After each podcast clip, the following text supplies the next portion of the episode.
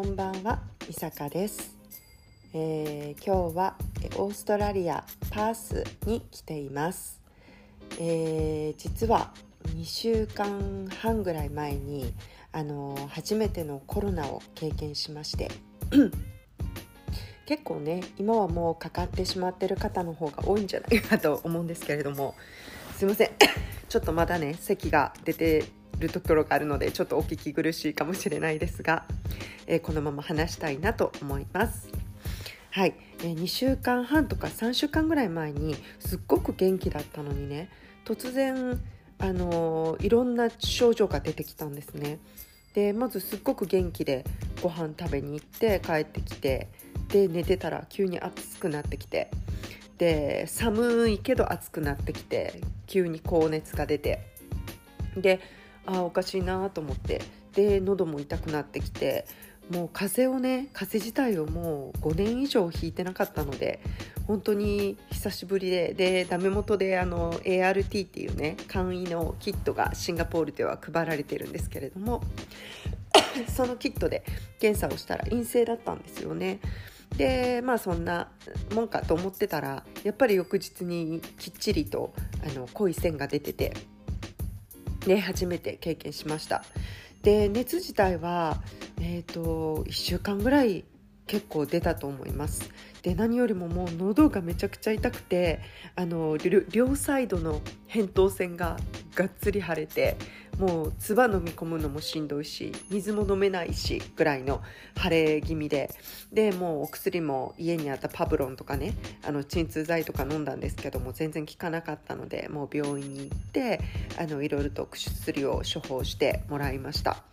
というのもあの私はこのパースに来る旅行が決まってたのでそこからだいたい23週間後だったので、まあ、逆にね秋とも話しててあの旅行の直前じゃなくてよかったんじゃないっていう話をしてたんですけれども。でまあそこからね、あの1週間ぐらいで陰性にはなったんですよね。でも私の場合陰性になってからがややこしくてそのコロナだった最中の時は本当に喉の痛みと熱がメインだったんですけれどもあの陰性になってさあ元気になったと思って、まあ、いつもの通りあ散歩しに行ったりとか サイクリング行こうと思ったら全然体力がなくて。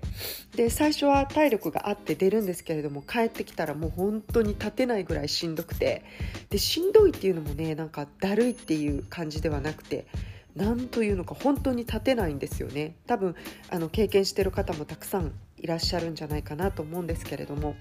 で私あんなしんどいの初めてで何かなと思ってやっぱり病み上がりだからかなと思ってたんですけどもそれがどんどんひどくなってきてである時気づいたのがあの ちょっと変な話なんですけれども、まあ、たまたまその時健康診断を予約しててあの検便を取らないといけなかったんですね。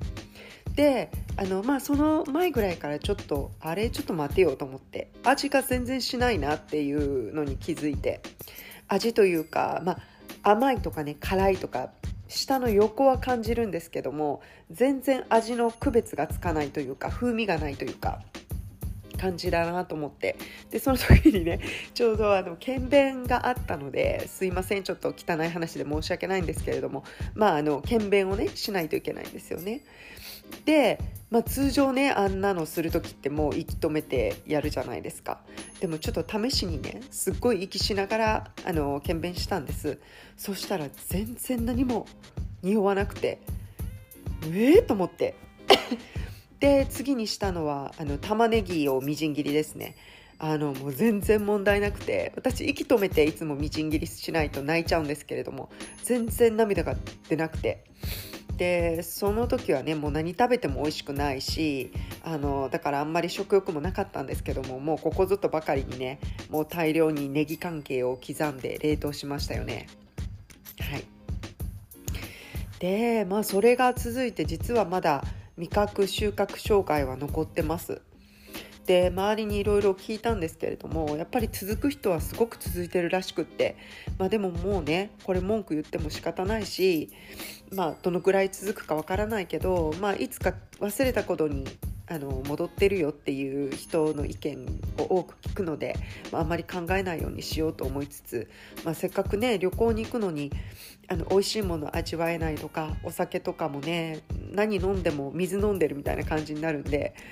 あのちょっと辛いなとは思ったけれどもまあね他にもっとしんどい症状とかもあると思いますしそれに比べたらまあ仕方ないかなと受け入れました。でそれでねまた1週間ぐらい経ってそしたら今度咳がすっごい出だしてでやっぱ倦怠感がどんどんどんどんひどくなってきてなんじゃこれと思ってでも今度この旅行のことがねもう気になってキャンセルも効かない時期になってきてたし もう最悪もうね料金は戻ってこないけれども、まあ、こんな状態で飛行機に乗っても迷惑かかるししんどくて寝たきりでホテルにいるのも嫌だしもうキャンセルするしかないなと思って本当に本当にこれ大げさでも森でもなくあの当日の朝まで悩んでました。はい。もうその覚悟で。だからねあんまり楽しみにしないようにしようと思ってあまりこの旅行の計画も立てず予約もいろいろせずあのホテルだけ抑えてましたけれども他に行きたいところもあったけどあまり見たりその細かい予定は立てないようにしてました。ね、楽しく楽しみにしてて、あのキャンセルになったら悲しんでね、はい、ちょっとした保険です。はい、でまああのそんな状態だったんですけれどもあというのも私高校生の時にねあの私たちの学校がその時みんなでニュージーランドに留学をしてたんですけれども、まあ、そこから近くにある国オーストラリアに修学旅行で行ったんですね。で私その時が初めてのオーストラリアだったんですけれどもあの着いた初日に高熱が出てで病院に行ったら、まあ、シンガポールで多分インフルエンザをもらってきたんじゃないかということで、まあ、初めて泊まるホストファミリーの家でねあのもうあの抗生物質とか飲みながら23日寝てで結局あの修学旅行でねみんなコアラ抱っこしに行ったりとかあのドリームワールドっていうところに行ったりとかあのクラスのみんなはしていたんですけれども私はずっと家で寝てたんですよね。なんでまあ今回もオーストラリアってもしかして私に 縁がないのかなとか思いつつまあでも最後まで希望は捨てずにいました。はい、で今回あのもう当日には、まあ、だいぶまあ、倦怠感はあったんですけれどももう当日ギリギリまで極力家から出ないようにして無駄な体力を使わないようにして、まあ、こっちに来てからももう最悪しんどかったらあのホテルは今回ね自分のご褒美ということでちょっといいホテルを予約してクラブラウンジもつけたのでまああの最悪もうここでゆっくりしようというふうに諦めも あのしながらあの来ることにしました。はい、で無事到着したら意外にあの大丈夫ででまあ、しっかりとね自分でも静養していましたしでどうしても抑えたい2つのことがあったのでそれだけはもう天気のいい初日最初の2日にね行ってしまいたいなと思ってちょっと強行スケジュールだったんですけれども昨日と今日とあの行きたかったところを行くことができました。でえっと、初日に行ったのはねピナクルズっていうあの砂漠なんですけれどもこのパースから多分車で34時間ぐらい行ったところにあるあの海の近くの砂漠なんですよね。で砂漠なんですけれどもいっぱいあのロックがあって あのすごく広大なところで。であのそこでねすごく綺麗な星が見れるということであのそれがどうしても見たかったんですよね。でちょうど昨日はすごくお天気が良かったのでもうね当日ギリギリまで何も予約しなかったんですけれども、あのー、結局当日滑り込みで、あのー、予約を入れて行ってきましたもうすっごく綺麗でもうあの言葉では言い表せないんですけれどもやっぱりこの自然ってすごいなって思いました。うん、日本もすごい自然はありますけれどもねシンガポールはあまりそういう大自然に触れ合うことっていうのはないのででやっぱりこの大きな国っていうのはなんか全部が壮大だなって思いました。はい、で今回私はソロ初めての一人旅生まれて初めての一人旅なんですけれどもあのー、まあちょっとドキドキはしてたんですけれども、まあ、意外にねこんなよくしゃべる割に一人の時間が好きで、あのー、結構黙っていたい時間も多くて。で今回一人旅だったのであの昨日そのピナクルズっていうところはツアーで行ったんですけれどももちろんほとんどがあの家族とかあのカップルとかだったんですね。で私は一人であの本当にみんなに気遣ってほしくないなと思ってたんですけれどもあのあと2人ぐらい女性の方でソロでトラベルしてる人たちがいたんですね。であの同じような感じの女の子2人ででもすっごいボインちゃんでね2人ともすっごいこの寒い今ここ寒いんですけれどもすっごいすっごいこういい感じにねあのおっぱいがボーンとこうあの谷間が出ててセクシーな女の子2人があの1人で旅行をしていてあこの子たちもなんだと思って。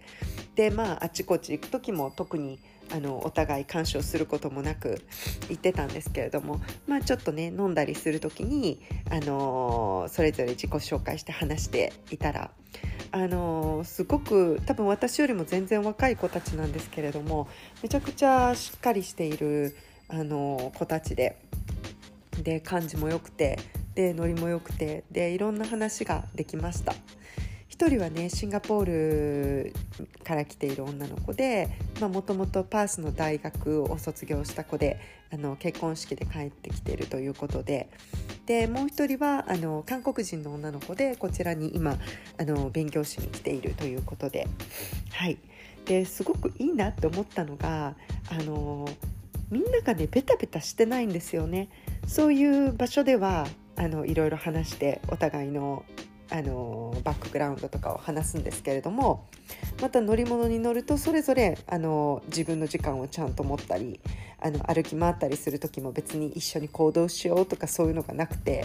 あのそれがすごく私は心地いいなって思いました。はい、なんかもともとねあんまりこうグループでとかいうのがあのー、まあ日本人なのでねなんとなくそういうのには属しているんだとは思うんですけれども結構一人で行動したりも好きだったので、あのー、こう誰かと一緒じゃないといけないみたいなそういうのが、あのー、なくてみんな好きな時に好きなことをしてで集まりたい時に集まるっていうのがすごくなんか心地よかったです。でまあ昨日はそれで夜中まであのかかって帰ってきてで今日はね一番したかったことなんですけれどもあのここからちょっと離れた島に行ってそこで世界で一番幸せな動物と言われているクオッカっていうねカンガルーのあの種類の動物になるらしいんですけれども、まあ、見た目大きいネズミみたいな感じなんですけどもカンガルーみたいにポッケがあってあのレアな子に巡り合えるとポッケに赤ちゃんが入ってるんですよね。で、まあ、なんで世界で一番幸せって言われてるかは、まあ、私もちょっと詳しいことはわからないんですけれどもまず顔が笑ってるんですよね。はいですっごく笑っててで人間にすごく慣れてるのであの一応そこの島でしか生息をしていないあのワイルドアニマルなんですけれどもあの人間に近寄ってきてくれるんですよね。でセルフィーとかね撮る時もあの普通に映り込んでくれたりしてであのもうなぜ可愛いんですよね。でそのことを写真が撮りたくって で今日はあの朝5時に起きてねあの行ってきましたでその島自体もすっごく綺麗ででもうそこは自転車でねあのー、みんな端から端まで行けるんですけれども、まあ、結構山あり谷ありで、まあ、ちょっと体調が私はまだ不安だったので今回はもう自転車、あのー、当日約一応入れたんですけれども行ってからちょっとちょっとまだ完全な体調じゃないなと思ったからもうキャンセルしてであの私は歩いたりとかあの乗り物に乗って移動することにしました。で一番ね最西最西端の方に行くとオットセイワイルドなオットセイが泳いでるんですよね。で運がいいと、あのー、クジラもいるらしいんですけれども今日は私が見れたのはオットセイでした。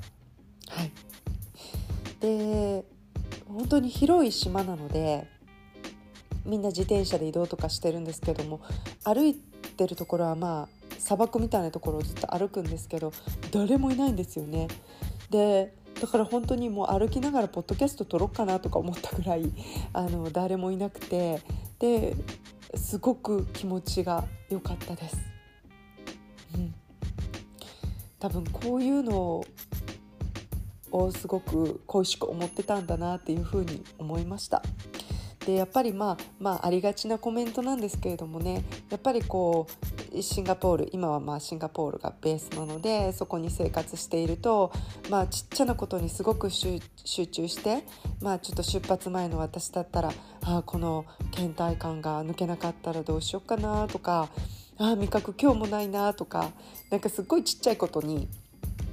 あのー、執着しちゃってるなとか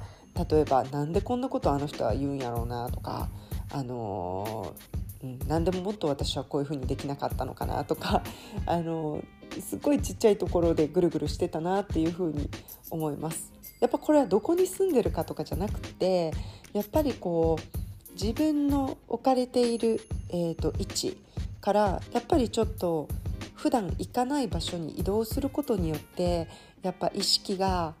あの全然違うところに向くからもちろん私も今味覚が戻ってるわけじゃないと思いますしあの倦怠感も倦怠感もないわけじゃないんですけれども全くそれを考えることが、まあ、なかったんですよね。だからまあ今日はね早く帰ってきてもう疲れ果てて昨日も2時間ぐらいしか寝れなかったんであのちょっと今日はホテルでゆっくりしようと思って 戻ってきたんですけれどもあのやっぱりこう体を移動させてあの新しいものを見たりとか新しい人に出会ったりとか、まあ、それってやっぱり体力もいりますし場合によってはお金もかかったりするかもしれないですけどそういうことって大事だなっていうふうに思いました。で、まあ、やっぱりね国が違うからっていうのもあるんですけれども人がすごくゆったりしててでなんかちょっとね聞きたくて「あのすいません」って聞いてもあのまあまあ当たり前ですけどね英語カルチャーだったら当たり前なのかもしれないですけども調子はどうっていうふうに聞いてくれるんですよね。ディラン・マッケイみたいにね調子はどうなんだいっていうふうに聞いてくれてあの結構みんな急いでるのにそこはちゃんとまあねもちろん本当に調子気になって聞いてるかっていうと違うけどなんかいいなって思いました。はい、シンガポールはね英語圏とはいえやっぱりアジアなので感覚は日本人と同じ感じでやっぱり人は若干シャイだと思いますし、あのー、また全然違うなっていうふうに思いました。はい、きっとねアメリカとかヨーロッパとかあのミドルイーストとかもっと他のところに行ったらまた違う感覚があるんだと思うんですけれどもであの今日ねそのフェリーで戻ってきてそこからあの初めてバスでここまで戻ってきたんですね。今までずっとちょっと横着してタクシーだったんですけれども、まあ、結構距離が長いしあのバスだったら1時間半ぐらいかかったんですけれどももう疲れ果てててあのもう乗り方とかも調べてないしどのバスに乗るかも調べてないけどもふらふらっと歩いていってあのこのバスこのここまで行きますかっていうふうに聞いたらまずおじいさんがねあのすっごいよよぼよぼのおじいさんがあの「こっちおいで」って言ってくれて「ん?」って言ったらなんか言ってはるんですよね。で あのあの腹話術っていうぐらい口は動いてるんですけれども声がねすっごい聞こえなくてで呼んでくれたんですけどそこで待っといて誰かに聞いたらいいよっていうのをあのウィスパーしてくれたんです そうしようと思ってたんですけれどもでもすごいなんか可愛かってそしたらあの運転手らしき人がね向こうから歩いてきたんで「あのー、まあ、このバスそこどこどこまで行きますか?」って言ったら「Hey, how you doing?」でもやっぱりね「あの機嫌はどうだい?」っていうふうに聞いてくれてで「あのうん行くよ」って言ってで、まあ、チケットどうやって帰ったらいいのとかお金はって言ったら「ああ just hop in. Just relax」って言われたんです。で OK と思って。でもいくらぐらいかかるか分かんないし一応ネットで見たら多分10ドルか15ドルぐらいだったんですけれどもまあ一応降りる時にそれぐらい払おうと思ってたんですが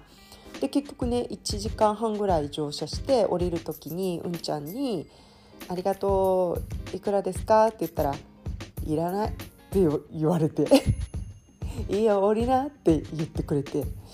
なんかきっと多分ねあの旅行者で初めてだからあのもういいじゃんみたいな感じであのすごい優しくしてくれたのかもしれないんですけれどもなんかこのゆるさいいですよね。はい、なんせ人が優しいです。はい、今のところ、はい、まだ3日しかいないですけれどもあのまたシンガポールもねすごいみんな優しいんですけれどもまた違うゆったりとしたフレンドリーな優しさだなと思ってなんか人の温かさにまた触れた気がしました。で今ねさっきも言ったんですけれどもクラブラウンジが使えるので、まあ、今日はもう疲れ果ててたのでねクラブラウンジでゆっくりお酒を飲んでなんかあの食べたりとかしてたんですけれどもまあそういうところを使ってる人は大体ちょっと年配の方だったりまあ年配の方って私の年齢も含むなんですけれどもねあのゆったりとした大人な人たちが多くてあのいい感じに静かでね。でみんなこう、まあ、おしゃべりはしてるんだと思うんですけれども、まあ、一人で仕事をされている方もいらっしゃるし